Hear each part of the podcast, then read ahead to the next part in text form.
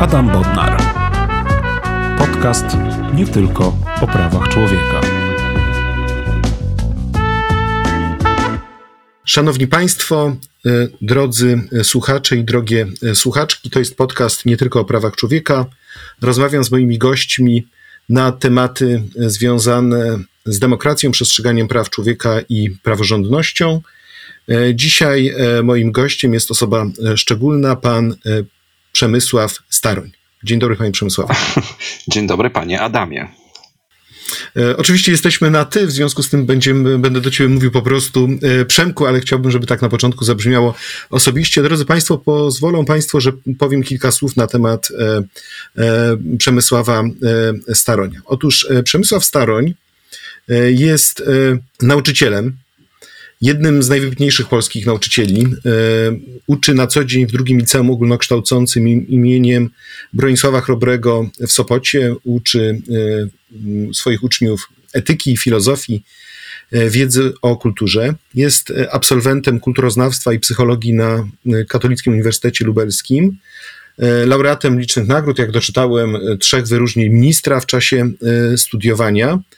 Jest także wykładowcą w Zakładzie Psychologii Wspomagania Rozwoju na Uniwersytecie SWPS. E, także współpracuje z Uniwersytetem e, trzeciego wieku przy Uniwersytecie Gdańskim. Zresztą wraz z seniorami i swoimi uczniami założył taką inicjatywę edukacyjną o nazwie e, Zakon Feniksa. Za różne swoje osiągnięcia edukacyjne, myślę, że za, też za swoje metody edukacyjne był wielokrotnie wyróżniany. Został uznany nauczycielem roku 2018 roku, a w zeszłym roku E, został finalistą e, takiego rankingu, konkursu, takiego Oscara e, światowego dla nauczycieli, czyli nagrody Global Teacher of the Year. Dodam może jeszcze, że jest także działaczem społecznym, szczególnie w zakresie edukacji. Jest także uznany za jedną ze stu najbardziej wpływowych osób w społeczności LGBT, a także należy, był także uznany w jednym z rankingów za jedną z najbardziej stu wpływowych osób w zakresie kształtowania umiejętności cyfrowych. W zeszłym roku opublikował książkę Szkoła Bohaterek i Bohaterów, czyli Jak sobie radzić z życiem. No i myślę, że należy dodać, że jest także związany z ruchem e, Polska 2050, e, a w szczególności z Instytutem e, Strategię 2050. Taka krótka notka biograficzna. A teraz chciałbym zacząć od pierwszego pytania. Czy wiesz, co ciebie łączy z Kubą Wojewódzkim? Wiem, ale najpierw powiem, że bardzo dziękuję, jest mi bardzo miło za taką, jej, takie ładne wprowadzenie. To po pierwsze, a po drugie, y, wiem co mnie łączy, Kuba też jest z Koszalina, jeżeli o tym mówimy. O tym mówimy. A czy Koszelin jakoś tak wpływa na taką y, swobodę, jasność umysłu, na poszukiwanie, y, można powiedzieć, artyzmu w tym, co się robi, na także pewnej takiej duszy, która zmierza do poszukiwania inspiracji w popkulturze. Czy jest coś w koszalinie, w tym powietrzu koszalińskim, które być może powoduje właśnie takie nastawienie do świata i życia? To znaczy, ja mam takie wrażenie, że to wszystko jest spowodowane tym, że w koszalińskiej katedrze mm, katolickiej e, jest w ołtarzu witraż Lutra, e, co raczej się nie spotyka w kościołach katolickich, żeby były wizerunki reformatorów protestanckich. Natomiast po prostu, ponieważ przez jakiś czas e, tak jakby katedra była e, używana przez protestantów, a potem już konserwator zabytków się nie zgodził, no to mamy dosłownie prezbiterium e, Lutra w witrażu. Myślę, że to musi mieć jakiś wpływ, e, bo to jednak łamie pewne schematy. E, natomiast tak zupełnie serio, e, nie wiem czy sam Koszalin, natomiast ja na pewno jakby kiedy rozwijałem się tam i widziałem to takie niesamowite nadmorskie, świeże myślenie, e, doświadczałem tego, to ja zawsze byłem jakoś taki bardzo dumny z tego miasta, e, z ludzi, którzy stamtąd są. No przecież Leon Kieres chociażby, już chyba, nie wiem, ostatni sprawiedliwy w tym tak zwanym trybunale, też jest przecież w ogóle po moim liceum nawet. Kiedyś nawet byłem, chodziłem po kolędzie u jego mamy i wtedy ona opowiedziała i w ogóle powiedziałem, o ja! Co prawda wtedy jeszcze były trochę inne czasy. Natomiast myślę, że Koszalin musi mieć coś w sobie, dlatego, bo ja już jako trzynastolatek walczyłem o województwo środkowo-pomorskie, e, więc jestem przekonany, że to jest jakiś geniusz locji, którego jeszcze nie umiem wyjaśnić, ale ten Luther na pewno ma coś z tym wspólnego. A może to y, y, imię patrona liceum, bo Stanisław Dibuła to też przecież osoba taka, powiedziałbym, nietypowa, trochę nie, nie nawet do takiej współczesnej narracji, prawda, o historii Polski. Zdecydowanie. Mnie to zawsze zastanawiało, jak to jest możliwe, że jest patron, który tak bardzo właśnie do tej narracji nie pasuje, zwłaszcza w tych ostatnich latach. Myślę, yy, że tak jakby tam w formalnym poziomie nie pasuje, ale być może to jest znowu, nasze liceum jest przecież zabytkowym, pięknym budynkiem, więc może już też nie chcą robić za dużo szumu. Yy, natomiast ja nie ukrywam, że jestem bardzo szczęśliwy, że mogłem chodzić do szkoły, która ma takiego właśnie patrona. Bo to też mi to bardzo schematy już rozwaliło w głowie, kiedy miałem 15 lat i zacząłem, mając jakiś taki, powiedziałbym, e, no jednak e, chrześcijańsko-demokratyczny mindset, zobaczyłem od razu, że e, jest, idę, chodzę do szkoły, która jest taka znana, która jest taka wow, a no właśnie, a patron nie do końca mieści się w tym paradygmacie. I te neurony zaczęły pękać mi w głowie. Z korzyścią oczywiście dla mojego rozwoju.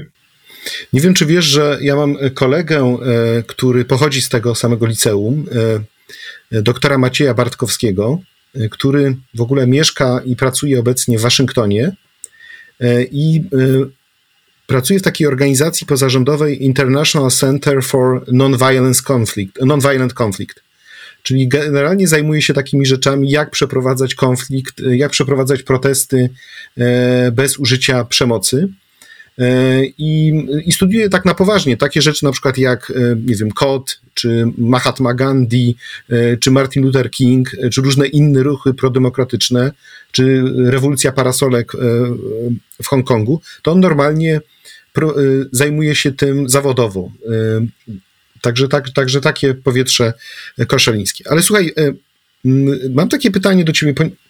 A przepraszam, jeszcze tylko powiem, że y, tak się wetnę, że Michał Słutowski przecież z krytyki politycznej też jest w ogóle właśnie po naszej szkole i Asia Jędrusik, obydwoje z krytyki politycznej, więc zaczyna mi się coraz bardziej podobać tropienie.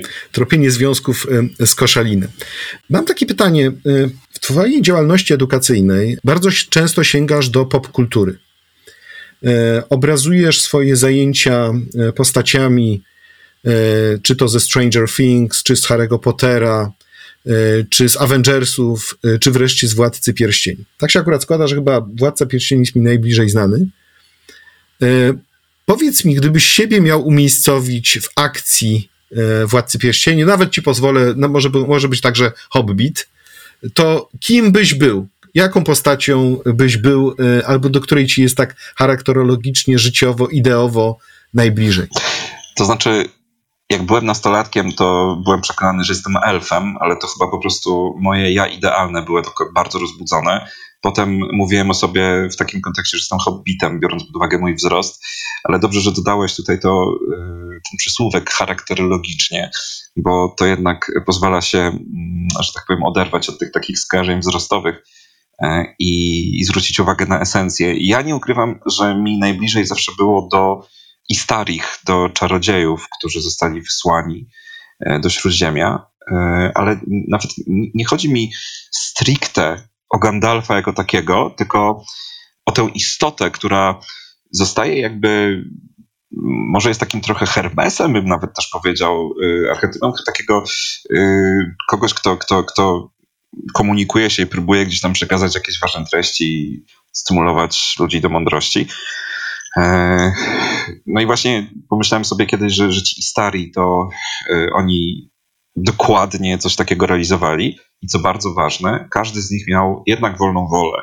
I jak wiemy doskonale, każdy z nich no, wykorzystał tę wolę no, na swój sposób. Tak? Różnica między Sarumanem a Gandalfem jest dość poważna, jak wszyscy wiemy. Zasadnicza bym powiedział. Nawet zasadnicza. Jeżeli chodzi o ten wybór życiowy, tak, dokonany tak. w którymś momencie. Tak? No i właśnie to mi zawsze tak uświadamiało, że jakby z jednej strony rozpoznawałem jakby takie swoje kompetencje, swój archetyp, e, człowieka, który jednak no, cieszy się, że może pomóc ludziom pokazywać drogę, ale też człowieka, który cały czas ma świadomość, że musi pracować nad sobą, i dokonywać wyborów codziennie, e, jakby na nowo, że to nie jest dane raz na zawsze. Bo no, Saruman też przez x czasu był całkiem chyba jednak spoko członkiem Białej Rady. No a potem zaczął, możemy teraz zastanawiać się, na ile to w nim się rodziło, długo, natomiast no po prostu, no jakby poszedł inną, inną drogą, więc jakby to jest też taka pokora gdzieś, która się z tym łączy, która jest mi bardzo bliska i dlatego czuję się po prostu częścią mm, i starich czarodziejów. I rozumiem, że w związku z tym czujesz też odpowiedzialność w stosunku do swoich uczniów, tak? Że jeżeli ich e, przenosisz na te poziomy magii, e, poziomy e, bardzo głębokiej dyskusji o sprawach i wartościach i wchodzisz w sferę ich emocji, to bierzesz za nich odpowiedzialność. Tak, tak, absolutnie. I myślę sobie właśnie, że my wszyscy ludzie, którzy tak trochę biblijnie korzystając jakby z tej przypowieści o talentach, e, którzy mamy jakieś talenty czy talenta, e, musimy być świadomi, że mm, no, ciąży na nas jednocześnie błogosławieństwo i przekleństwo. To znaczy, że naprawdę bardzo łatwo jest e, zagubić się jednak, jeżeli się nie nastawi dobrze od samego początku, jakby takiego podejścia do, do rzeczywistości, do siebie samego. Można się w tym po prostu pogubić. I używając takiego języka, którego może za bardzo nie lubię, takiego, który jest tak wysycony jednak kategoriami e, brzmiącymi moralizatorsko, ale jednak no, powiem, że było łatwo w pełni. Chodzi o to, że my naprawdę musimy się pilnować, bo wielu ludzi, gdyby tak popatrzeć na sferę publiczną, chociażby, to są ludzie, którzy naprawdę pięknie zaczynali. Mm, I z jakiegoś powodu coś jednemu, drugiemu, trzeciemu odwaliło. E, I, I dlatego też kategoria odpowiedzialności, którą tutaj przywołałeś, jest dla mnie kluczową kategorią, e, która razem z wolnością, no one tworzą takie yin-yang. Ja nie zapomnę tego, jak e, kiedyś przeczytałem, że Viktor Frankl, który jest dla mnie jednym z największych autorytetów cały czas, zasugerował kiedyś, że no, wspaniale, że na wschodnim wybrzeżu stoi statua wolności ale tak naprawdę dla równowagi i dla pełni na zachodnim wybrzeżu Ameryki powinna stać statua odpowiedzialności. Więc po prostu myślę, że to się niesamowicie wiąże jedno z drugim. drugim. I ja się po prostu staram to realizować tak bardzo, jak jestem w stanie. A powiedz, jakie to jest uczucie, jeżeli bierzesz na siebie odpowiedzialność za swoich e, uczniów i na przykład przygotowujesz ich do e, olimpiad, e, bądź pokazujesz im takie nowe drogi, no to wiesz, e, na pewno trafiasz na osoby bardzo e, ambitne. I myślę, że no, część osób, która się garnie nawet do Twojego liceum, to, jest, to są osoby, które mogą być gdzieś nakierowane tym, że właśnie Ty tam jesteś nauczycielem. To czy nie boisz się tego, że im, można powiedzieć, za dużo obiecasz, jeśli chodzi o ich rozwój, a oni później i oni uwierzą w to, że zajdą gdzieś bardzo wysoko, a później się może okazać, że niekoniecznie tak, e, tak jest. Ja myślę, że mm, to jest jedna e, z obaw, która mi towarzyszyła e, przez pewien czas. No bo siłą rzeczy, kiedy nauczyciel chce zainteresować mm, odbiorców młodych swoim przedmiotem chociażby, musi też być dobrym marketerem. A jednocześnie, mimo że mnie zawsze marketing interesował, ze względu na różnego rodzaju te psychologiczne aspekty marketingu, to jednak ja miałem jakiś taki wewnętrzny mm, alarm, który niejako powodował, że, że od razu, kiedy rozszerzałem jakąś ideę, to myślałem, ok, jak to zrobić, żeby być maksymalnie wiarygodnym, autentycznym i mówić prawdę i tylko prawdę. I, I, ja się starałem po prostu podążyć drogą złotego środka, to znaczy od początku dzieciakom niemalże mówiłem, na przykład, co mogą osiągnąć, pokazywałem precedensy, w pewnym momencie, jak już one zaczęły być dosyć mocno widoczne i które zaczęły stawać się po prostu no, takim paradygmatem, wręcz bym powiedział, ale jednocześnie mówiłem, że y, ja wam nie obiecuję tutaj, y, że to tak cyk, pstryk i wszystko będziecie mieli. Y, a jest mi to o tyle bliskie, no ja jestem z pierwszego wykształcenia psychologiem, że ja zawsze staram się też pokazywać różnice pomiędzy wspieraniem czyjejś wartości, e, poczucia sprawstwa, od, e, znaczy e, różnicę między tym, a takim bardzo płytkim, powierzchownym, pseudo-coachingowym bełkotem typu jesteś zwycięzcą. Ja nie wiem, czy ty będziesz zwycięzcą, mówię do młodego człowieka. Jedno jest pewne, że, że ja no po prostu zrobię to, co mogę, żeby ci w tym pomóc, ale, no ale jakby to jest, to co ja mogę zrobić, to jest jakby jedno, a to na ile ty to jakby na to odpowiesz, to jest drugie. I to spowodowało, że ja zacząłem też bardzo, bardzo często gdzieś tam podkreślałem, e, że naprawdę zacząłem mieć takie wrażenie, że komunikuję się z młodymi ludźmi bardzo po partnersku właśnie, znaczy nie udaję, mówię jak jest, ale też staram się pokazywać te wszystkie jakby możliwości, gdzieś łączyć umiejętnie realizm z optymizmem. No i, i dlatego jakby nie, w pewnym momencie już przestałem mieć takie, e, nie wiem, lęki, o tak bym to nazwał. Natomiast poczucie odpowiedzialności oczywiście cały czas mnie niejako, nie chcę powiedzieć zmuszało, ale tak przypominało mi o tym, żeby im przypominać, że sukces to jest droga, i to, I to w tej drodze chodzi dosłownie o drogę. Że nawet ten Gandalf, y, który wszystko potrafi, musi pójść do tej biblioteki odległej i spędzić długie godziny i znaleźć historię pierścienia. Czyli, czyli nawet jeżeli chcemy coś odkryć, odnieść sukces, to musimy y, wykonać gigantyczną pracę. A skąd się u ciebie wzięło zainteresowanie popkulturą? Skąd y, to, że skąd wpadłeś na taki pomysł? Czy to jakby wyszło tak naturalnie, czy to był taki moment tego właśnie twojego edukacyjnego wow, sobie pomyślałeś, ok, to ja zacznę im teraz tłumaczyć mitologię grecką, e, czy jakieś kwestie e, związane e, z, nie wiem, z poglądami filozoficznymi Hegla czy niczego, wykorzystując figurki Funko Pop. I będę taki super fajny, bo nagle oni się zainteresują i zobaczą, że to jest troszeczkę inny styl edukacyjny.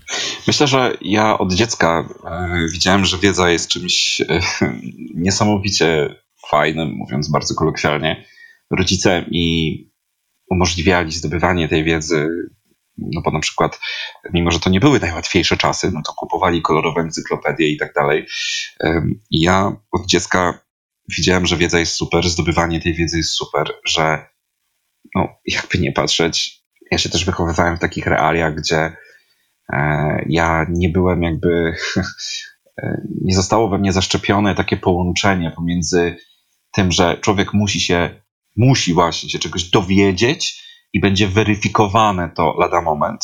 Ja przez kilka pierwszych lat życia no, czułem się jak zanurzony w oceanie poznania, e, bo moi rodzice to wspierali, oni w ogóle tego nie oceniali, wręcz przeciwnie, cieszyli się zawsze razem ze mną. Potem przez kilka pierwszych lat nauczyciele tak samo. E, no i po prostu ja, można powiedzieć, e, kiedy poszedłem do szkoły, to trochę poszedłem w takiej pelerynie ochronnej, e, chroniącej mnie przed absurdami tego systemu.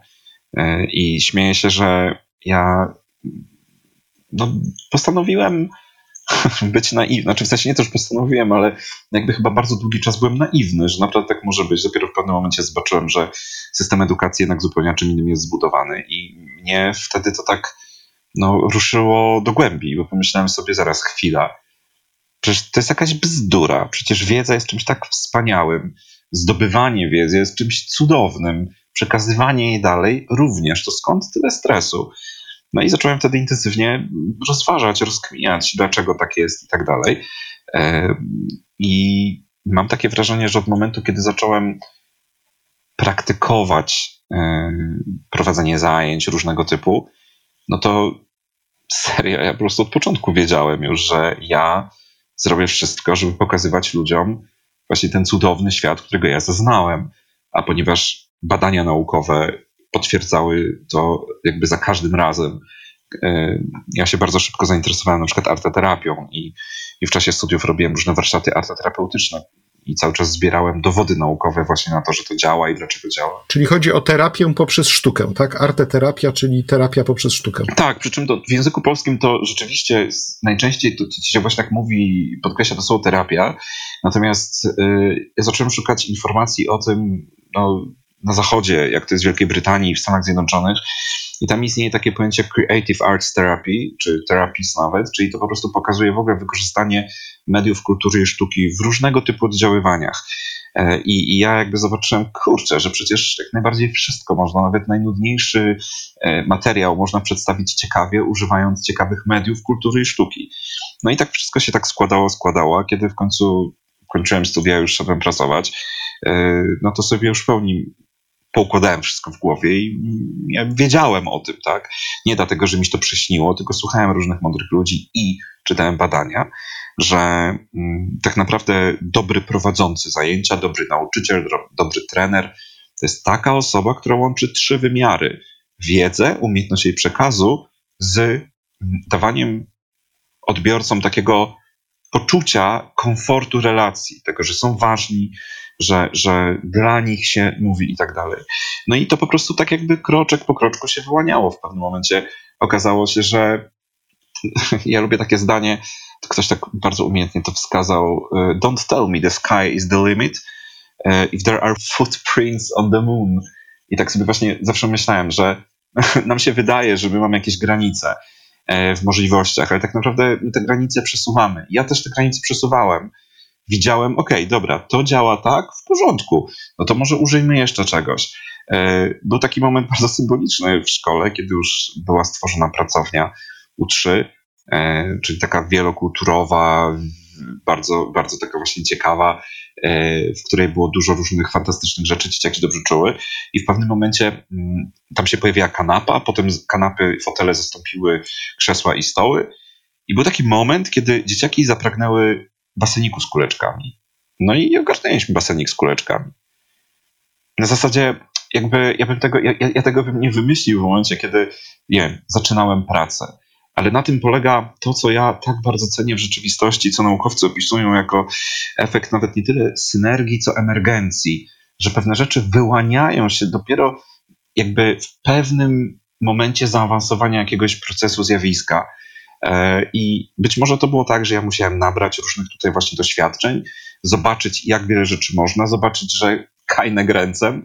No i jakby właśnie dlatego, a to basenik i tak dalej. W pewnym momencie pomyślałem, okay, to równie dobrze mogą być memy, mogą być figurki Lego, figurki Funko Pop, Playmobil, cokolwiek tak naprawdę.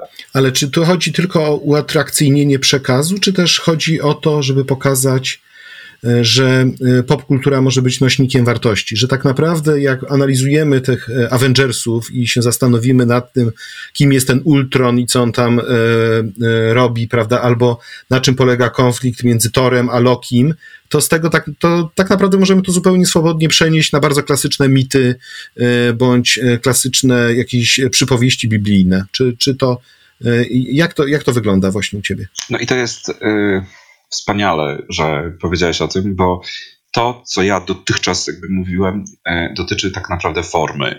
E, ja bardzo często rozróżniam, kiedy opowiadam o dydaktyce, która może być naprawdę wow.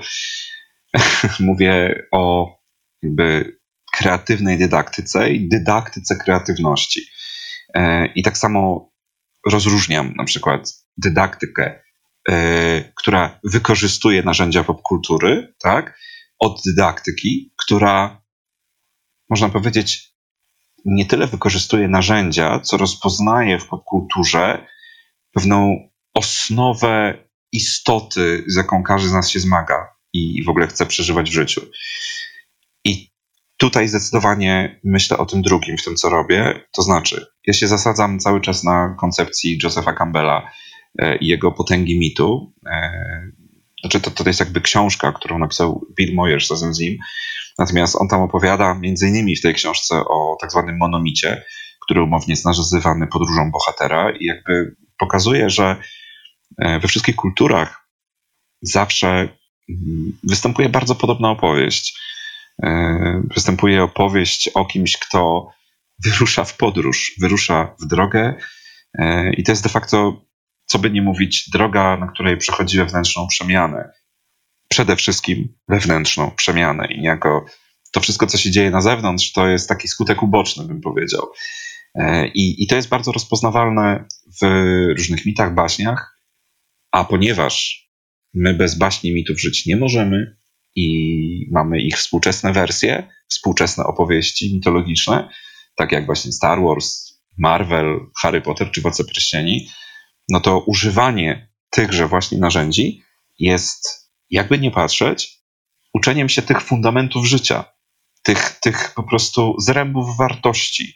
E, czyli de facto ta popkultura jest po prostu, mówię, taką jakby taką osnową bardzo przyjazną, przyjemną, która de facto jest próbą wprowadzenia człowieka, bo nie tyle nauczenia go, bo to trochę brzmi tak paternalistycznie, wprowadzenia go w świat wartości. I to jest dla mnie istota pracy w związku z popkulturą.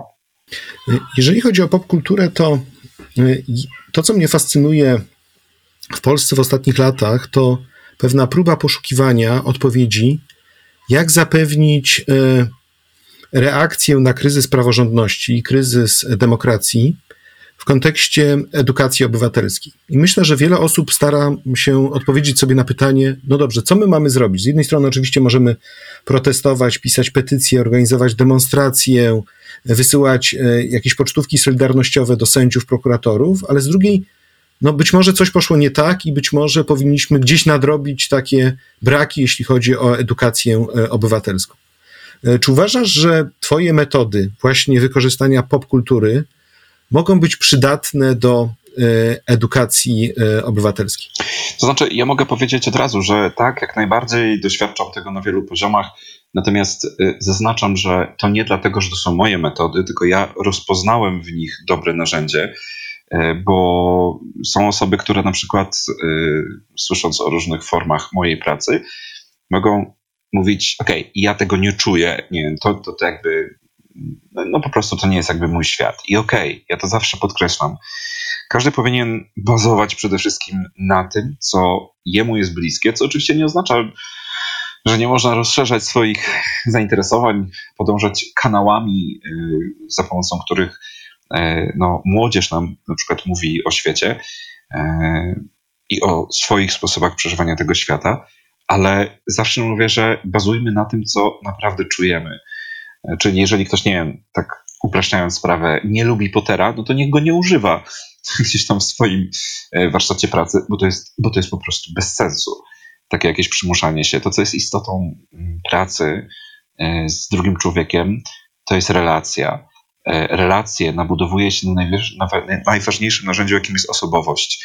E, I dlatego tak ważna jest właśnie wiarygodność, autentyczność i to one są siłą. Więc jeżeli ktoś będzie zmuszał do czegoś, no to jakby nie zadziała. Natomiast cały czas podkreślam, że najważniejsze jest to, żeby korzystać z tego, co mówi nam nauka.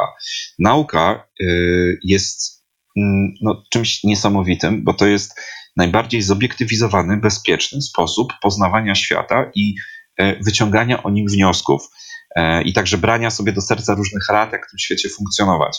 Więc jeżeli nauka mówi, że mamy coś takiego jak poglądowość, czyli w największym skrócie, jeżeli ja dam człowiekowi maksymalnie doznać emocji, doznać wszystkich, jak największą ilością zmysłów tego, o czym się uczymy, no to w tym momencie jakby poziom zrozumienia zjawiska, którego y, uczę, bardzo, bardzo, bardzo rośnie.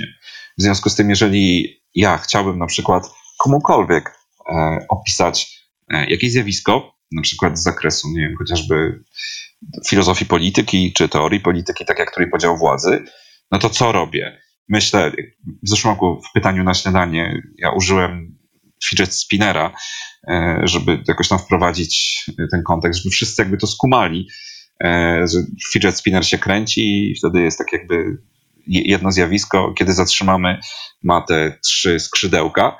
No i mówię, że to jest właśnie trójpodział władzy. E, bardzo mi się spodobał, jakaś dziennik potem napisał, że to był mistrzowski trolling nauczyciela roku, bo to naprawdę był dla mnie bardzo duży komplement, szczerze mówiąc, bo jakby to komplement, ale tak zupełnie serio, potwierdzający, że to jest właśnie dobry sposób, tak? Bo tu nie chodzi o to, żebym ja wytłumaczył komuś zjawisko używając samych mądrych słów i w ogóle bla, bla, bla. Nie, chodzi o to, że ten człowiek to zrozumiał. Jeżeli ktoś zrozumie jakieś zjawisko poprzez nawet wydawałoby się trywialne kojarzenia, y, ja to mówię bardzo w cudzysłowie, jakieś niepoważne, no to co z tego? Grunt, żeby to zrozumiał tak? Ale jak z tego typu sposobem myślenia trafić do społeczeństwa i wytłumaczyć na przykład po co są sądy?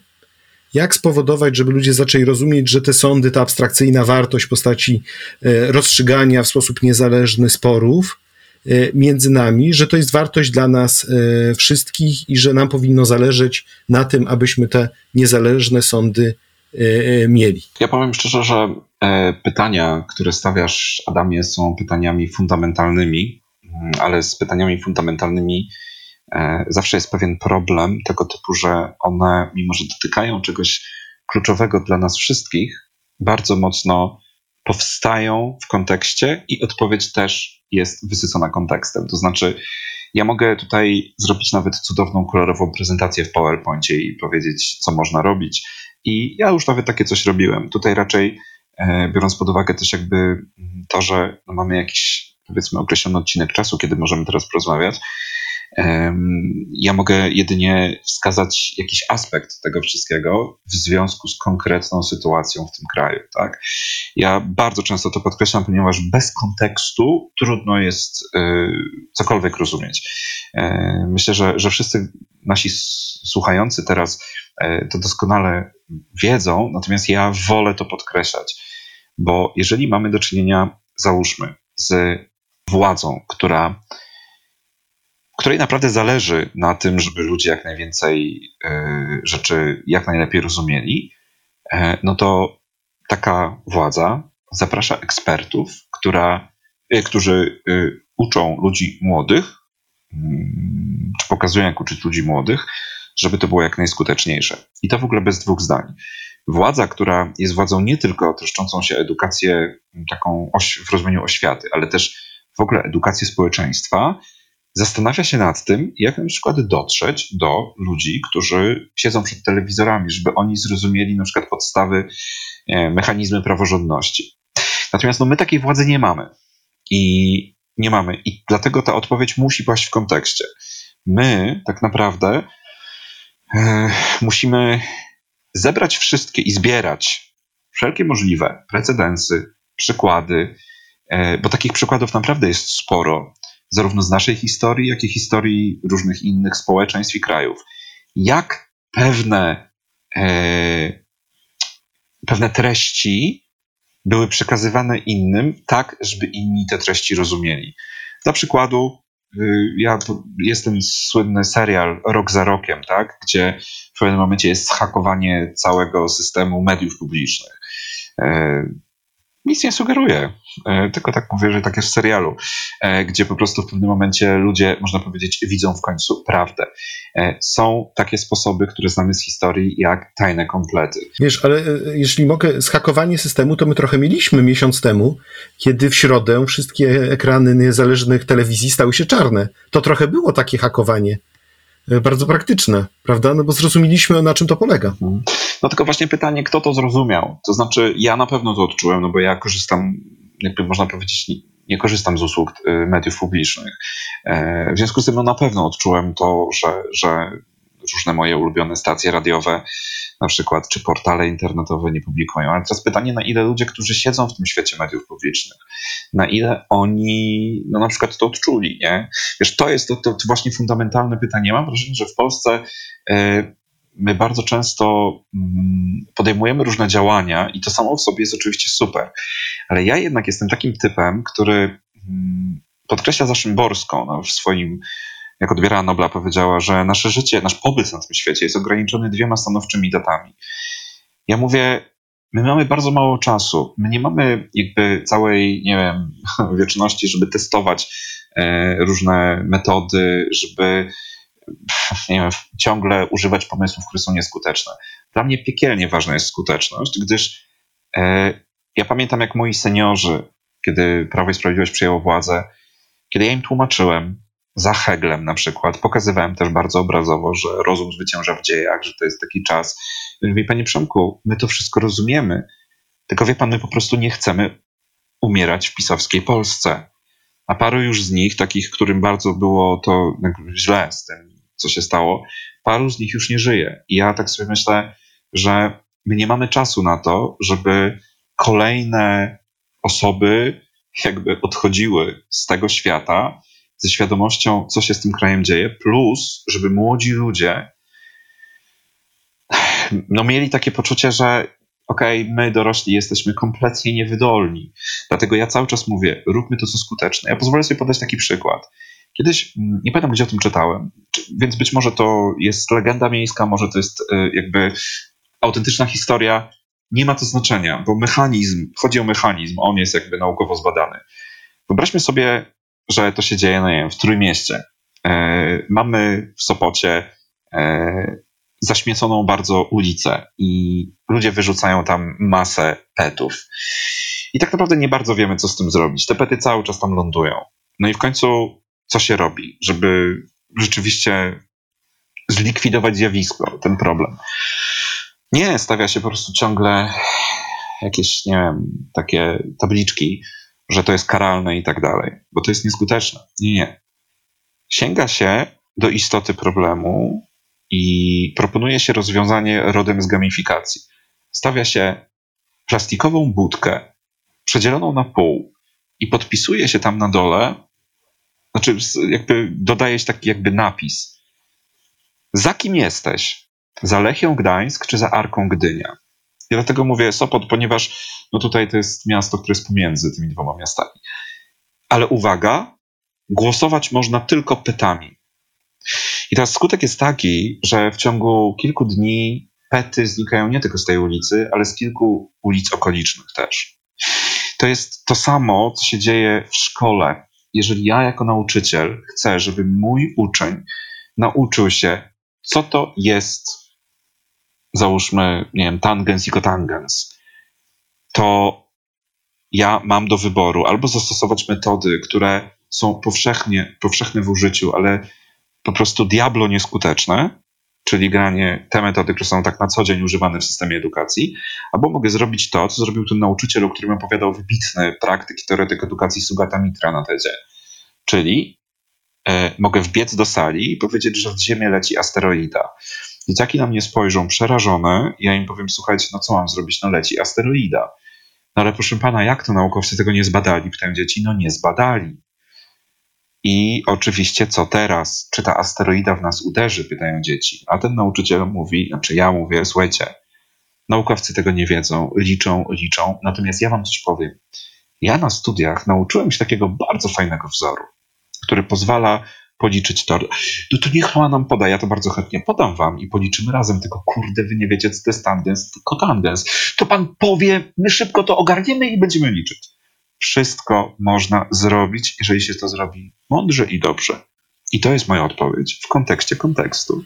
Ale skoro jesteśmy w kontekście w kontekstu i nie mamy wiele czasu, e, no to wyobraź sobie, że ktoś, e, może jakiś lider polityczny, e, prosi ciebie, żebyś przygotował taki system edukacyjny, właśnie będę wracał nieustępliwie do tej edukacji obywatelskiej, który ma ludzi uwrażliwić na akt głosowania, akt dokonania rzeczywistego wyboru przy urnie wyborczej. I nie tylko chodzi o to, żeby przekonać, że trzeba głosować na taką czy inną osobę, tylko można powiedzieć, wzniecić w ludziach taką potrzebę dokonania rzeczywiście racjonalnego wyboru. Tak? I masz na to, e, masz e, budżet odpowiedni, masz e, armię ludzi, którzy są do Twojej dyspozycji, którzy mogą Ci pomóc to co byś zrobił w tym krótkim czasie, żeby ten cel e, osiągnąć? Jaką byś przekazał, e, jaką metodę byś wtedy e, zaproponował?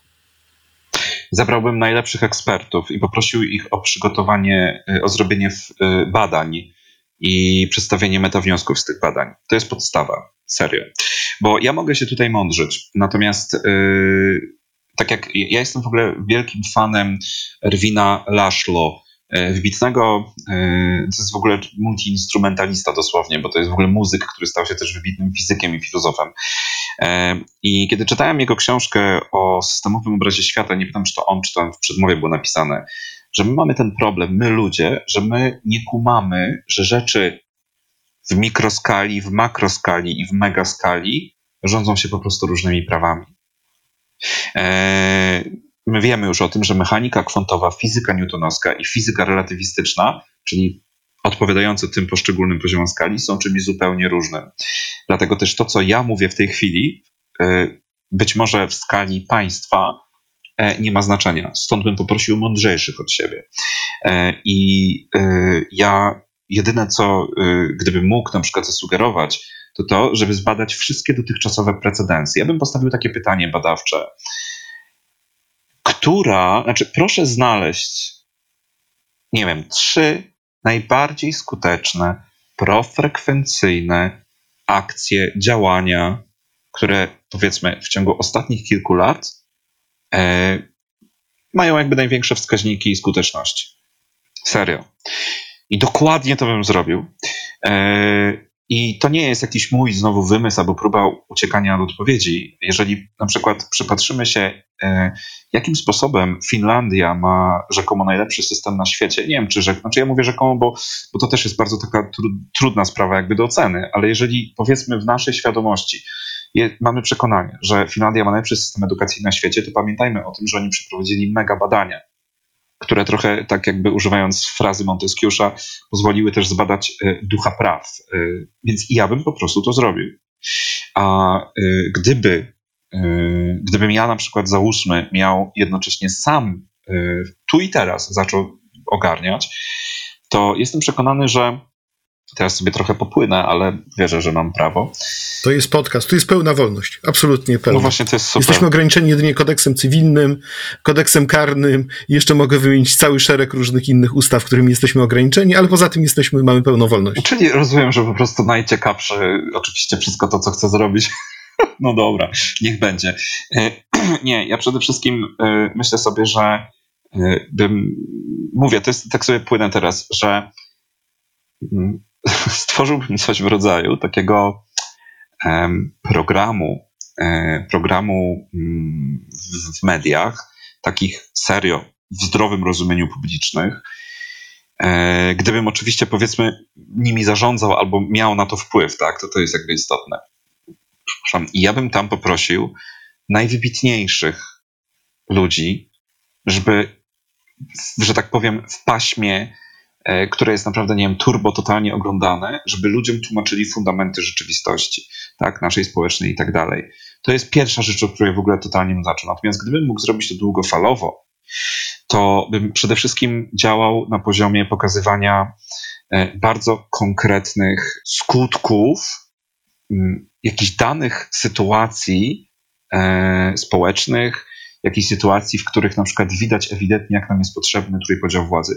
Ja mam takiego znajomego, który mm, robi to na co dzień, mianowicie on y, jest prawnikiem i on bardzo tak umiejętnie rozmawia z ludźmi, to znaczy on wie, że upokarzaniem kogokolwiek nic się nie osiągnie. I on po prostu rozmawia i gdzieś tam trochę tak sokratejsko pokazuje, że jednak ten miłościwie nam panujący y, według tego człowieka Ziobro E, no jednak spowodował, że ten człowiek ma różnego rodzaju przykre konsekwencje. I ta osoba zaczyna wtedy robić takie oczami łyp, łyp, ale jak to? Ja naprawdę stosuję taką metodę w takiej mikroskali od zawsze. Ile razy miałem takie sytuacje, że nie wiem, słysząc o tym, że e, no, całą tę nagonkę, która jest skierowana na osoby LGBT, e, mnie to po prostu rozwala, ale ja wiem, że krzykiem e, to niewiele da się zrobić, więc ja niejednokrotnie robiłem takie metody na różnych spotkaniach, typu konsultacjach tego gdańskiego modelu do spraw równego traktowania. Wszyscy się zakrzyczali, a ja po prostu podchodziłem do ludzi i zaczynałem z nimi rozmowę, tak sokratejsko. No i w pewnym momencie, pamiętam, taka jedna starsza pani mi na przykład powiedziała, że pan to jest święty. Ja mówię, ale jestem gejem. Nie szkodzi, jest pan świętym gejem, nie? E, ale to nie była pani Kołakowska, rozumiem. To była kobieta, która siedziała obok pani Kołakowskiej i która po prostu do, yy, znaczy przez całą tę pierwszą część, ona po prostu krzyczała razem z nią. Potem, kiedy była praca przy tych różnych takich stolikach tematycznych, ja po prostu akurat, ja nie wiedziałem do kogo ja podchodzę, po prostu zacząłem z nią rozmawiać. I pamiętam, że jak potem wróciliśmy już do całości, to, to, to widziałem takie coś było niesamowite, że ona siedziała dalej obok Kołakowskiej, ale już nie krzyczała. I tak zerkała w moją stronę. I jakby ja to jasno też mówię, że e, nauka dawno już pokazała, co wpływa na zmianę przekonań. My w psychologii nazywamy to e, pracą nad efektem kapiny pilota, żeby ją anulować, żeby człowiek doznał skutków na przykład swojej nienawiści, którą stosuje. Ale w filozofii my mamy chociażby model, który zaproponował model, to jest oczywiście dużo powiedziane, Emmanuel Levina ze swoją koncepcją epifanii twarzy. Spójrz mi w oczy, tak? I wszystkie na przykład te akcje, które się dzieją, mm, które, które, które już teraz na przykład trwają, gdzie, gdzie tak się pokazuje bez żadnego upokarzania, to ważne, człowieka, pokazuje się po prostu konkretną osobę, no to to jest po prostu najlepsze. Ja dodam tylko jeden element jeszcze do tego, bo ja już mam bardzo konkretną taką rzecz za sobą. Ja między innymi wszedłem na pokład Szymona Hołowni, dlatego, bo ja jeden z powodów to był takich. Od początku wiedziałem, że ta linia podziału jest tak zarysowana, że nie ma opcji, żeby się po prostu przebić jakby poza bańkę. Ja mogę mówić najmądrzejsze rzeczy na świecie, ale i tak będę tym nauczycielem gejem. E, I mówię, abstrahując od innych powodów, tak, ja stwierdziłem, że to jest fajne, bo do Szymona przyjdzie dużo ludzi, którzy na przykład nigdy się tym nie interesowali, ale też ludzi z takiej powiedzmy prawej strony. I jakby ja stwierdziłem, niech oni po prostu też mnie zobaczą. Być może będę pierwszym gejem w ogóle, którego, z którym mają do czynienia tak tego. E, po kilku miesiącach ja dostałem tyle wiadomości od ludzi, że właśnie wie pan co, ja tak powiem szczerze, jak pana spotkałam, czy zobaczyłam, czy tam tej edu kwarantannie, ja w ogóle mi się totalnie światopogląd zmienił, nie? I jakby ja po prostu wiem, wiem, że, no, no, że to jest właśnie ta metoda. Jeżeli my na przykład byśmy wszyscy to robili, wszyscy, tak masowo, no to, to widzę tutaj pewien potencjał. Natomiast trzeba to jednak zrobić systemowo. Absolutnie ostatecznie trzeba to zrobić systemowo. Słuchaj, skoro mówiłeś o mediach publicznych i mówiłeś o tym, jak tłumaczyć pewne rzeczy poprzez dialog, to pozwól, że ci puszczę fragment dialogu. Mm, nie wiem, czy, będzie, czy, czy zgadniesz, czyj to jest e, dialog, e, e, ale później, jak o tym porozmawiamy, to będę miał jedno specyficzne, jedno bardzo konkretne pytanie do ciebie. Dobrze? Okej, okay. dobrze. This is my friend, Supreme Court Justice Sonia Sotomayor. Hi, everybody. Un cafecito? Sí, gracias. Finally, justice will be served! Hey, baby bear! Hi! Hey, I heard that there was a Supreme Court Justice on Sesame Street. There is, baby bear. There is. Hi, baby bear.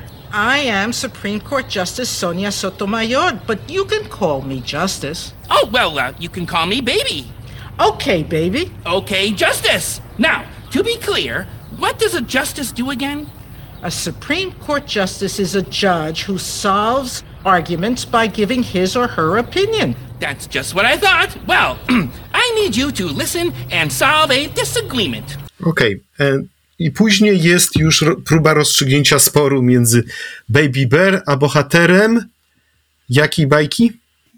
To znaczy, ja w ogóle usłyszałem tutaj, sprawdziłem sobie, że to jest Sofia Vergara, y, w sensie usłyszałem bohaterkę Modern Family, tę Glorię, ale potem stwierdziłem, coś mi tu jednak nie gra i y, od, oddaliłem się, że tak powiem, swojej wyobraźni do źródeł i mam wrażenie, że to jest ulica Sezamkowa. Dokładnie tak. To jest ulica Sezamkowa i sędzia Sądu Najwyższego Sonia e, Sotomayor. I moje pytanie do ciebie jest następujące. Gdybyś właśnie mógł zarządzać, tak jak powiedziałeś, telewizją publiczną czy mediami publicznymi, i gdyby był prowadzony taki jakiś dobry, porządny program dla, e, dla dzieci, e, taki program, który z jednej strony przybliża radość życia, ale z drugiej ma jakąś funkcję edukacyjną, to kogo byś zaprosił, e, którego sędziego byś widział jako bohatera takiego programu, który by naszym polskim dzieciom tłumaczył, na czym polega sprawiedliwość. Ojej, no jest ich y, całkiem sporo, y, znaczy takich, którzy mi przychodzą do głowy. Słuchaj, ale nie myśl teraz w sposób demokratyczny, kto się urazi, y, kto się urazi, jeżeli nie wymienisz jego bądź jej nazwiska, bo w ten sposób nigdzie nie dojdziemy. Nie, no aż tak to, aż, aż tak to nie znam, aż ich tylu, nie, ale pomyślałem sobie po prostu o ludziach z Justiti, którzy, e, z którymi po prostu, znaczy, którzy mnie zaprosili jakby do tej najlepszej lekcji WOS, jak to było nazwane na Woodstocku, Poland Roku. E, i ja ich zobaczyłem w akcji, tak, i ja bardziej w tym kontekście, wiesz, myślę, że e, to są ludzie, którzy potrafią o tym mówić. Olimpia Barańska-Małuszek, Bartek Przymusiński, Igor Tuleja, Dorota Zabudowska, no to są, wiesz, to są, jak ja pamiętam jakby, jak, jak oni mówili, jak rozmawiali, ja łapałem po prostu różne rzeczy. Mi Olimpia właśnie bardzo dużo gdzieś tam na tak zwanym backstage'u wyjaśniła różnych rzeczy. To, to spotkanie podczas, podczas e, właśnie Poland Roku szczerze dało mi więcej naprawdę zrozumienia różnych procesów niż e, moja matura z WOS-u. E, pamiętam też, że jejku, Ojej, e, wyleciało mi teraz nazwisko, ale to jest niesamowite, przecież ja doskonale wiem, jak się nazywa Bartek, mi się nazywa na imię, o to wiem na pewno. E, czy Woland. E, oni, oni naprawdę też jakby jak szliśmy sobie, że tak powiem, e, do punktu, w którym był samochód, też im zadałem w ogóle parę pytań. Więc no, powiedzmy, że mi się Justyna, czy przepraszam, Justitia, Justitia bardzo, bardzo mocno kojarzy właśnie z Olimpią, a ponieważ Olimpia to jest takie też piękne imię, kojarzy też z mitologią, bo Olimp to ja bym w pierwszej kolejności zaprosił Olimpię Barańską Małuszek, sędzinę z Gorzowa Wielkopolskiego. Sędzie. Sędzina, żona sędziego. Sędzie. O, przepraszam. Jezu, wiedziałem, że to pomylę. Chciałem być taki w ogóle on e. Olimpia, przepraszam, sędzie. Ale to jest właśnie element edukacji obywatelskiej, który teraz przeprowadzamy, tak, e, sędzia. Ale ja tutaj może tylko dodam właśnie, że ja sam pamiętam też właśnie a propos Polendroku, e, jak ja przychodziłem przecież nieraz do tego namiotu Rzecznika Praw Obywatelskich i tam były właśnie takie formy, które na przykład mnie mega kręciły jako nauczyciela, te wszystkie gry, e, te takie sesje Q&A, a jak to jest, a czy łamiesz konstytucję, nie łamiesz, no to to są właśnie tego typu rzeczy, w sensie, że jakby ludzie to jest jedno, ale też ważne, są metody, tak, bo, bo nie ma tak naprawdę, ja to też często podkreślam, e, znaczy w sensie to nie jest tak, że jeżeli ktoś na przykład fajnie opowiada czy coś, e, to, to, to, to to wystarczy. No, ja zawsze wiem, że ja mogę na przykład, nie wiem, opowiadać dzieciakom różne ciekawe rzeczy, ale ja wiem, że samo moje gadanie, jakby no to za mało. Więc tu chodzi o narzędzia. Gry to jest jakby jeden wielki obszar i o tym można mówić dużo, no a drugi wielki obszar to są książki. Dla mnie literatura jest absolutnym nośnikiem. Więc powiedzmy, gdyby Olimpia przyszła jeszcze z jakimiś grami, z książkami, to w ogóle po prostu było spełnienie moich marzeń. Słuchaj, powiedz mi, e, czy zgodziłbyś się z taką tezą? W Polsce wiele osób e, mówi tak, Kryzys 2015-2016, kryzys praworządności wziął, wziął się z tego, że przez wiele lat nie odrobiliśmy lekcji w postaci edukacji obywatelskiej, że to zaniedbaliśmy, że traktowaliśmy to czysto, e, czysto formalnie. Ale ja sobie tak myślę, że jak sobie, jak zastanowię się nad takim przeciętnym nauczycielem w latach 90., który miał, nagle został rzucony na głęboką wodę, drogi nauczycielu, teraz pan się zajmie, pani się zajmie WOS-em, wiedzą o społeczeństwie, proszę tego uczyć. I sobie tak myślę, ale skąd ten nauczyciel miał wiedzieć, jak funkcjonują instytucje demokratyczne, e, na czym polegają konsultacje społeczne, na czym polega cała istota bycia tym e, aktywnym obywatelem, no skoro wyrastał i skoro wychował się e, w ramach no, systemu, który był oparty na zupełnie innych wartościach. Może to było na swój sposób naturalne, że my potraktowaliśmy te kwestie związane z edukacją obywatelską przez te pierwsze 20 lat transformacji na poziomie takim e, czysto e, techniczno-formalnym, bez dochodzenia w głębi. I może dopiero my teraz zaczynamy rozumieć, o co w tym wszystkim e, chodzi. Co o tym myślisz? Jestem absolutnie przekonany, że w ogóle ocenianie zjawisk e, historycznych bez tego kontekstu historycznego jest e, bardzo ryzykowne, bo łatwo się, że tak powiem, wymądrzać nam, a ludzie jednak, którzy żyli przed nami 10, 20, 30, 300 lat wcześniej, oni mieli po prostu inny zasób doświadczeń, inne widzenie świata. Więc jestem bardzo daleki w ogóle od jakby takiego, nie wiem, jechania po tym, co było w latach 90., e, bo, bo często się spotykam z czymś takim. Ja, ja mówię oczywiście, że w pewnym momencie no, no jestem zdziwiony, że różne ekipy rządzące już powiedzmy w pierwszej dekadzie XXI wieku jakby one trochę nie zakumały o co w tej edukacji chodzi po dekadzie. Ale z drugiej strony yy, myślę sobie też coś takiego, że znowu łatwo mówić. Dlaczego, dlaczego yy, jakby to podkreślam? Ja yy, mam takie wrażenie, że pewne rzeczy e, jednak w życiu człowieka i w ogóle w życiu całych społeczeństw działają dosyć mocno na zasadzie tej, o której pisał Kochanowski w kontekście zdrowia. Szlachetne zdrowie, nikt się nie dowie, jako smakujesz, aż się zepsujesz. Ja się zastanawiam, ile osób spośród nas, żyjących w 2021 roku, mm, kiedy, kiedy powiedzmy w 2015 e, no, Prawo i Sprawiedliwość e, zdobywało kolejne bazy, że tak powiem. E, czy to najpierw w postaci wyborów prezydenckich, wygranych, czy właśnie potem parlamentarnych. Ilu z nas w pełni rozumiało, do czego to zmierza. Ja myślę teraz naprawdę w ogóle o nas wszystkich, wszystkich, którzy obecnie po prostu już nie mogą jakby tej, nazwijmy to, znieść tej władzy. Ja mam taką, no nie wiem, szczęście? Może, a może nie, a może nie wiem jak to nazwać, że ja rozumiałem to aż za dobrze, ponieważ e, i to nie jest jakaś moja wielka zasługa, tylko pamiętam w 2007 roku, jak e, studiowałem na Kulu i profesorowie, którzy a ja wtedy powiem szczerze, byłem tak, jeśli chodzi o Prawo i Sprawiedliwość, to był 2005 rok, tak myślałem, no całkiem, całkiem sympatycznie w ogóle tutaj na samym początku, że to jest takie... W końcu byłeś na kulu, prawda? Skądś się musiałeś wziąć na tym kulu, prawda? Ale to już zostawmy z boku, tak. Ech, no właśnie, no właśnie, ale spoko, to mi bardzo szybko przeszło na szczęście.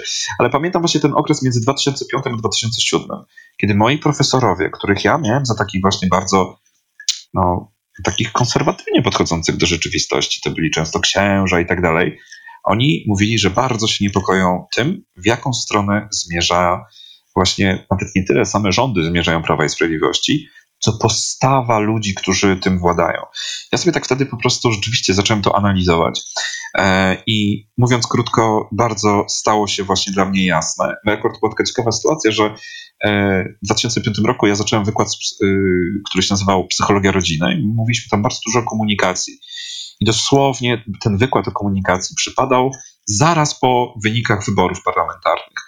I pamiętam, że pani profesor Braun-Gałkowska, która naprawdę miała bardzo konserwatywną wizję świata i rodziny, ona powiedziała takie zdanie, że no ona jest zdumiona, że właśnie Jarosław Kaczyński, czy tam Prawo i Sprawiedliwość, ze swoim potencjalnym koalicjantem tak bardzo rozmawia protekcjonalnie. Na zasadzie my wygraliśmy, my rozdajemy karty.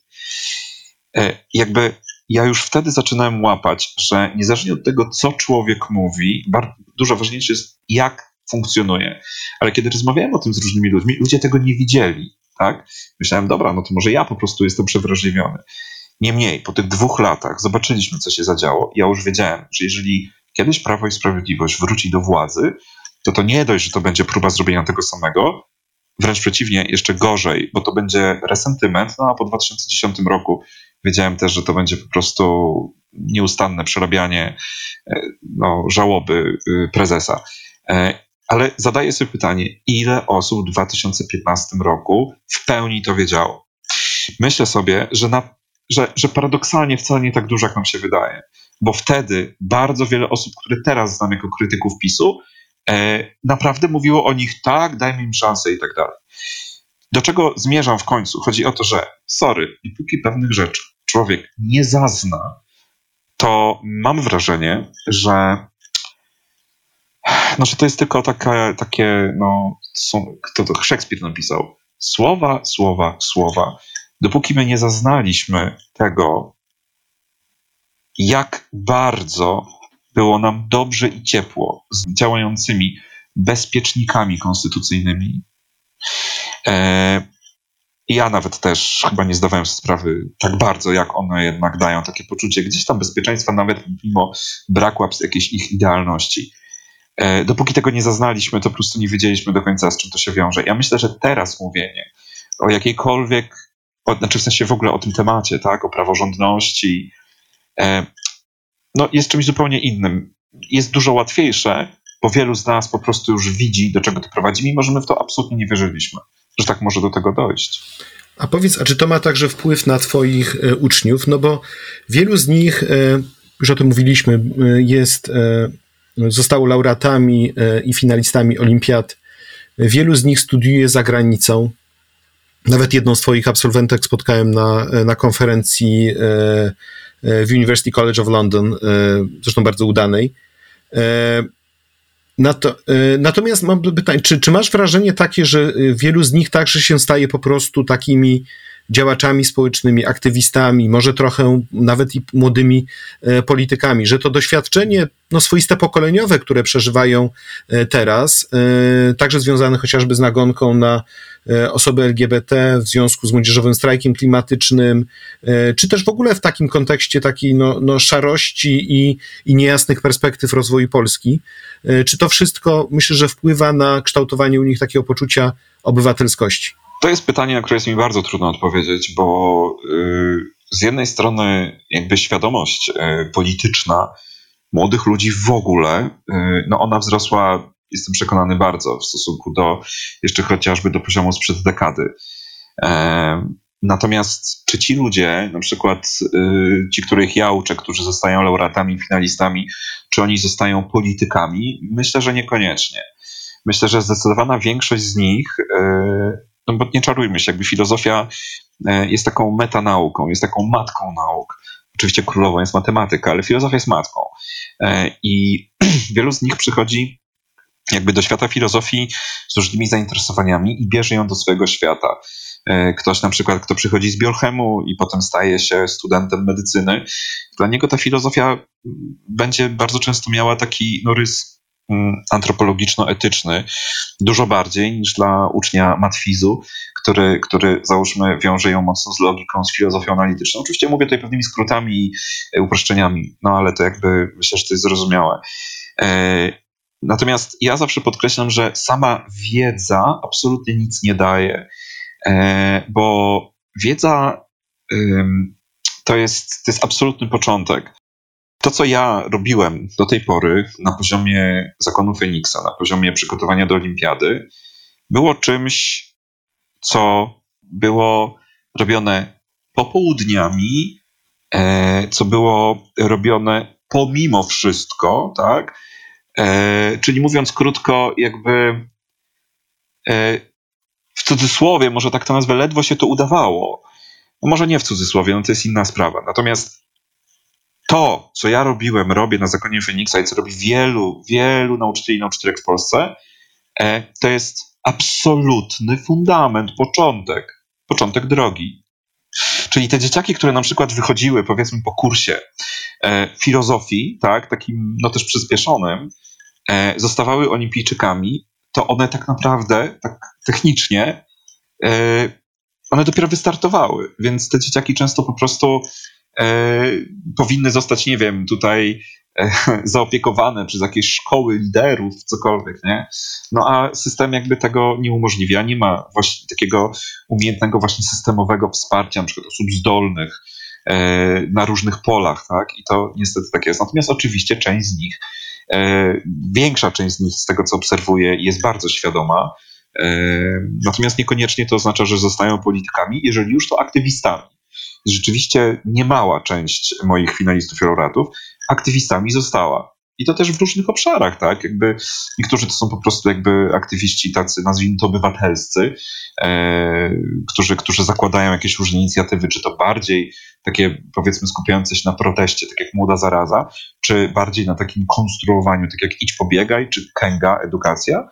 E, no a niektórzy na przykład idą, y, na przykład Filip, Augustyniak y, swego czasu był e, asystentem Beaty Maciejewskiej, no i też kilka osób y, zakonu no, weszło do tego programu, znaczy w skład tego zespołu edukacyjnego właśnie przy Szymonie Hołowni, tak. E, więc jakby no, mało tego, są takie sytuacje, kiedy ja obserwuję, że przykład jakiś dzieciak właśnie zaczyna działać, gdzieś tam na Facebooku się to pojawia i powiedzmy, to są czasem takie śmieszne sytuacje, że powiedzmy jeden zaczyna działać to ma jakieś barwy, nie wiem, związane z szeroko rozumianą koalicją obywatelską, inny z lewicą. I ja na przykład robię serduszko przy jednym i przy drugim. Potem oni mi pytają, wie pan co, jak to jest możliwe, że pan tutaj poserduszkował jakby i kogoś, kto, kto tam zaczął działać w strukturach KO i lewicy. Się, to nie jest to samo. Bo to nie ma znaczenia. Ważne jest to, że są aktywni, prawda? Ważne, że to, że się zaangażowali, że coś chcą robić. Dokładnie o to chodzi. Tak, i ja powiem szczerze, że mi się zawsze przypomina wtedy ten żart, jak e, Jezus był na e, meczu protestantów i katolików i bił, bił właśnie brawo przy każdym golu, niezależnie kto, kto go strzelił. No i właśnie ktoś go spytał, komu pan kibicuje, panie Jezu, a mówi, ja nie kibicuję nikomu, cieszę się, że oni po prostu grają. E, I ja nie ukrywam, że jakby, znaczy no są takie osoby, które po prostu w ogóle jakby, jakby łamią schematy jakby w każdym obszarze. Teraz właśnie wśród maturzystów to tak y, szczególnie myślę o Mar właśnie Martynie Kozdrze, która no, ona jest taką multiolimpijką i właśnie założyła to Idź Pobiegaj, e, ale właśnie też o Agacie Guzie, która zresztą dla niej na przykład kilka miesięcy temu właśnie w ramach ferii z RPO, jak miała możliwość wzięcia udziału z takim jednym rzecznikiem praw obywatelskich, nie wiem czy kojarzysz? Kojarzę, kojarzę coś, tak. No, tak. to właśnie tak, tak. Tak myślałem, no to dla niej to w ogóle po prostu to było, no to w ogóle to było wszystko czego ona na tamten etap też potrzebowała i tak dalej. Dlatego ja powiem w ten sposób, bardzo uogólniając, yy, raporty mówią jasno, że no, świadomość rośnie u młodych ludzi, ale czy to się przekłada na działanie, z tym jest bardzo różnie i tak jest tego więcej, ale czy to jest działanie zmierzające ku e, polityce par excellence? No to nie wiem, nie wiem. Ja, ja myślę, że, że tak, ale jednak nie widzę tego aż tak bardzo, żebym mógł tutaj ach, się podpisać pod tym. Poczekamy, zobaczymy. Słuchaj, na sam koniec chciałbym Ciebie poprosić o rekomendacje, ponieważ wiesz, nie każdy ma to szczęście, żeby uczęszczać na Twoje zajęcia. E, nie każdy mieszka w Sopocie, nie wspominając o całym Trójmieście.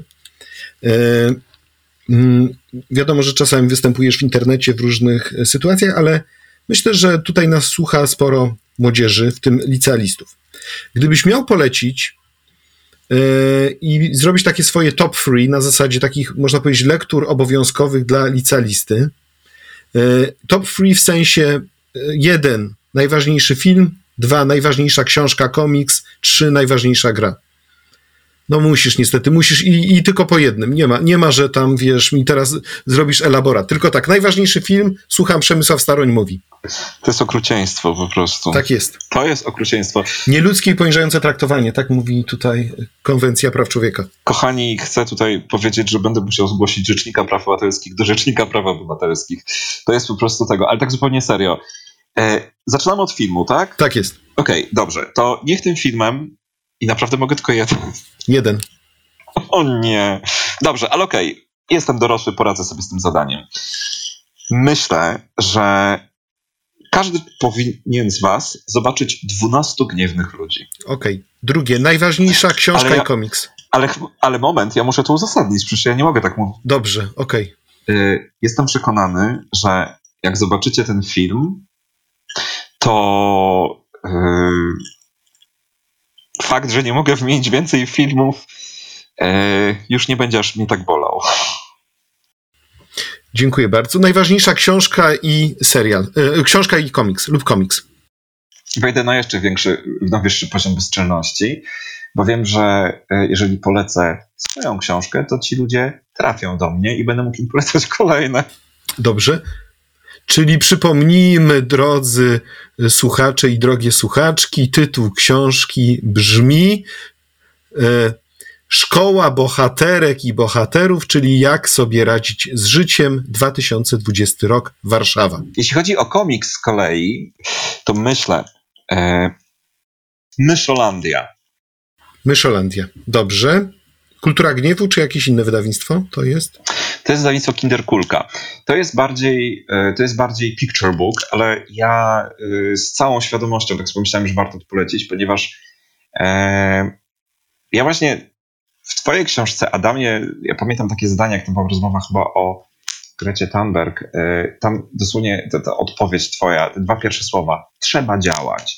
I tak pomyślałem, że ja sobie w ciągu ostatniego roku odkryłem bardzo mocno, że działanie to jest, to jest clue absolutne w ogóle ostatecznie. Mm, I tak pomyślałem sobie właśnie w takiej kategorii, tak też sprytnie, że jak ktoś trafi do moj, na przykład na moją książkę, inaczej, jak, jak obejrzy 12 gniewnych ludzi, to będzie y, miał jakby taką zaprawę umysłową pod kątem nieschematyczności i wyciągania wniosków. Jak trafi na moją książkę, to tam będzie odesłanie do różnych książek, więc tutaj troszeczkę sobie jakby nadrobię. A jeśli chodzi o komiks, to właśnie niech on będzie taką kropką nad i, bo Myszolandia pokazuje rolę działania, ale jednocześnie też właśnie tego, że jeżeli się do tej pory próbuje rozwiązać problem metodami, które nie działają, to chyba czas, czas użyć nowych metod. O tak bym to ujął. Czyli wracamy do tego, o czym, o czym trochę mówiliśmy. I trzecia rzecz, najważniejsza gra. Może być też komputerowa, nie tylko planszowa, może być komputerowa. Dobrze, to ja powiem w ten sposób. Mm. Kusi mnie, żeby podać tutaj jakieś takie gry, yy, nazwijmy to szeroko rozumiane, stymulujące do myślenia w kategoriach takich no, obywatelskich w ogóle, ale myślę, że zajdę jeszcze poziom niżej, e, bo tak naprawdę wydaje mi się, że uczucia obywatelskie, które są składową postaw obywatelskich, nabudowują się jeszcze na czymś bardziej fundamentalnym. Na w ogóle takim doświadczeniu empatii. Jest taka gra, którą ja kiedyś zadawałem jako pracę domową z etyki. Ona się nazywa To the Moon. Ta gra to jest y, najpiękniejszy, najkrótszy, najbardziej niesamowity kurs wrażliwości, empatii, y, który chłopaków z Matwizu, pamiętam, doprowadzał do płaczu.